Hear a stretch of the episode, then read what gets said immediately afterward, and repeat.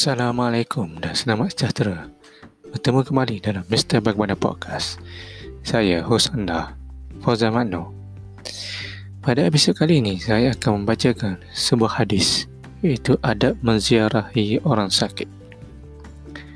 Daripada Abu Musa radhiyallahu anhu katanya, Rasulullah SAW bersabda, Ziarahilah orang sakit beri makanlah orang yang lapar dan bebaskanlah tawanan. Hadis riwayat Al-Bukhari. Huraian hadis. Galakan berziarahi orang sakit, memberi makan orang lapar dan membebaskan orang tawanan. Termasuk juga orang yang menanggung beban hutang atau ditimpa musibah. Orang yang berbuat baik kepada orang lain akan mendapat balasan kebaikan daripada Allah Subhanahu Wa Taala dan akhirat. Islam menggalakkan budaya kerjasama dan tolong-menolong di kalangan umatnya.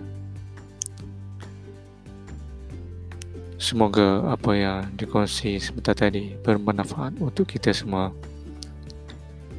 Berjumpa lagi di lain episod Mr. Bagaimana Podcast.